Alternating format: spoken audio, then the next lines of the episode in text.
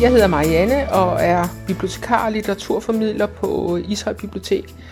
Øh, jeg vil gerne byde jer velkommen til en lille litteratur-bingo-podcast. Hver eneste måned præsenterer vi en ny kategori inden for det allerbedste, vi har læst inden for øh, den genre, der er udvalgt. I den her måned, der har jeg valgt at fortælle jer noget om MeToo-litteratur. Øh, I kan læse om anbefalingerne på vores hjemmeside, eller I kan lytte til den her podcast og reservere bøger bagefter. Sexisme, MeToo og overgreb, det handler om magt. Øh, synes du, det er svært at forstå? Det må jeg indrømme, det synes jeg i starten. Altså, jeg, jeg, jeg havde det sådan lidt med, jeg synes, at de unge kvinder så krænkelser overalt, og mænd var vel ikke værre, end de var. Og der var vel ikke nogen, der var død af et lille klap bag i, men jeg må sige, at jeg har ændret øh, holdning fuldstændig.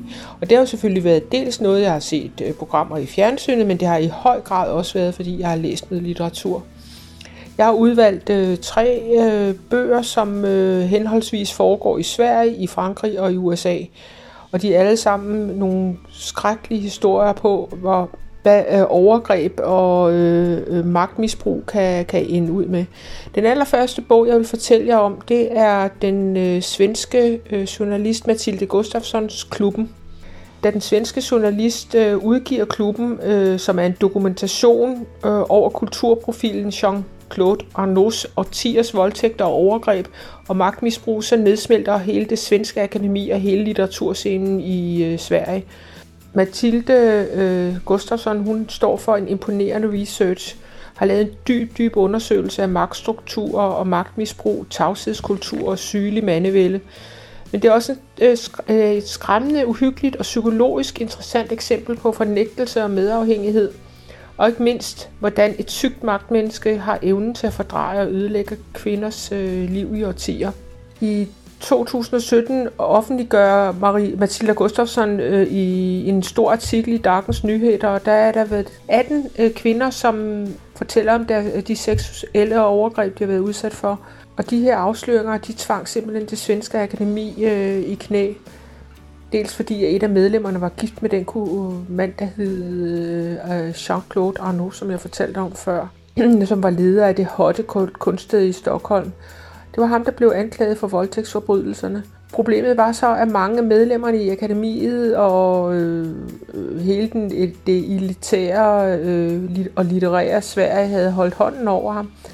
De vidste godt, øh, hvad han havde haft gang i, og hvordan han havde misbrugt unge kvinder, været grænseoverskridende på alle måder. Øh, man valgte at se den anden vej. Jeg synes, I skal læse klubben. Det er virkelig, virkelig en øh, forfærdelig god bog. Så har jeg læst en fransk bog. Den hedder Samtykke, og forfatteren hedder Vanessa Springora. Øh, og den har også udgangspunkt i, øh, i, i virkeligheden. Man har altid haft øh, en fornemmelse af, at franskmændene tog det sådan lidt mere lemfældigt med det der med udenomsaffærer, og alle de franske præsidenter har jo nærmest uden undtagelse haft øh, øh, kvinder ved siden af. Og sex med unge kvinder, ja, det, det har måske heller ikke været den øh, helt store ting. Der har man følt faktisk, at vi har været lidt småpuritanske her i Danmark. Men øh, da forfatteren Vanessa Springora, hun øh, udgiver sin øh, autobiografiske roman Samtykket, så øh, er der en stor del af det intellektuelle, øh, litterære øh, Frankrig, der skammer sig, og med god grund. Fordi man finder faktisk ud af, at Vanessa i en alder af 13 år har haft et seksuelt forhold til en meget berømt øh, og, og elitær forfatter, Gabriel Masneff. Han var 50 år på det tidspunkt, hun var 13, og de indledte et seksuelt forhold. Han forlod hende så som 16-årig, fordi han havde fundet en yngre model, og hun var jo knust. 34 år efter brudet udgiver hun så samtykket, og der finder man jo så ud af, at hvad det har betydet for hende, øh, at hele hendes ungdom og voksenliv øh, har været øh, øh, ødelagt på grund af det øh, forhold, som hun havde til Masnef. Men også øh, handler det om, at naboer forfatterkollegaer og ja, selv hendes egen mor billigede forholdet og synes, at det var helt i orden. Jeg håber, at, at I øh, vil læse bogen. Den er, den er simpelthen fantastisk.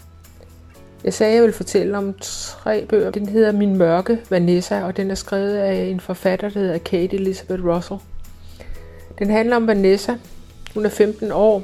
Hun indleder et forhold til sin lærer, øh, Jacob Strain. På det tidspunkt er han 42 år. Øh, Vanessa hun siger, at forholdet er baseret på kærlighed. 17 år senere, der anklages Strain for et seksuelt overgreb på en anden kvinde, også en tidligere elev. Og Vanessa hun er chokeret på det tidspunkt, og hun nægter at tro, at anklagen kan være sand, fordi at hun mener jo, at Strain og hendes forhold, det var den store kærlighed, og ja, og så har man det sådan, altså når man sidder som voksen kvinde, der er jo et eller andet, der skuer men det er jo sådan, at den der type mænd, de ved lige præcis, hvem de skal udvælge. De er som rovdyr, de scanner en hjort, og så udpeger de simpelthen den svageste. Vanessa er 15 år, hun er jo et oplagt bytte. Hun øh, bor på en kostskole og er væk fra mor og far, så her har rovdyret øh, forklædt som hendes engelsklærer frit lejde. Min mørke Vanessa, det er stærk kost, og det er ret modbydeligt at læse om, hvordan en ung kvinde bliver manipuleret og udnyttet på det groveste, og jeg har det sådan, at jeg tror faktisk, at en del øh, unge kvinder har været ude for det der med at i en meget ung alder at møde en ældre mand, øh, og aldrig rigtig forstå, at den der modne mand, han, øh, han, han, han faktisk tænder på pure unge piger, og det handler ikke så meget om det er dem, men mere deres alder. Vanessa, hun tynges hele sit voksenliv øh, over... Øh, øh, at have været sammen med, med ham og elsket sig ham så højt, og hun kommer ikke rigtig i gang. Hun kan ikke øh, fuldføre sin uddannelse, og hun kan ikke øh, møde nogen andre mænd. Hun har også en hel masse følelser, hun skammer sig over. Hun synes, øh, at det er hendes skyld, at hun er sammen med ham, og det er nærmest af hende, der har forført ham. Og det er også meget kendetegnende for, for de kvinder, som bliver udsat for, for sådan nogle overgreb. Ja, det var det. Jeg håber, I får en god læsning. Hej.